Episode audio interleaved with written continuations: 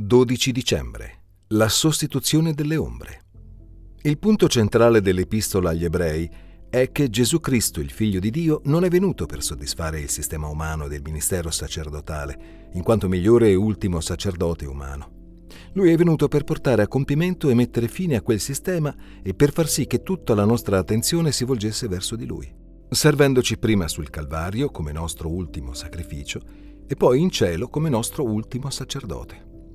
Il tabernacolo, i sacerdoti e i sacrifici dell'Antico Testamento erano ombre.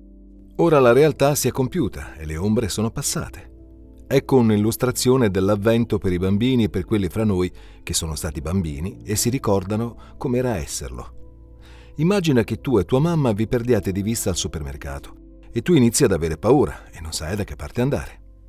Corri fino alla fine della corsia e proprio prima di scoppiare a piangere vedi un'ombra che sembra proprio quella di tua mamma e questo ti fa davvero sperare. Qual è la cosa migliore? La speranza che provi vedendo l'ombra? O vedere tua mamma in carne e ossa dietro l'angolo della corsia? Questo è il modo in cui è venuto Gesù per essere il nostro sommo sacerdote. Questo è il Natale, cioè la sostituzione delle ombre con la realtà. La mamma che cammina dietro l'angolo della corsia e tutto il sollievo e la gioia che questo dà a un bambino.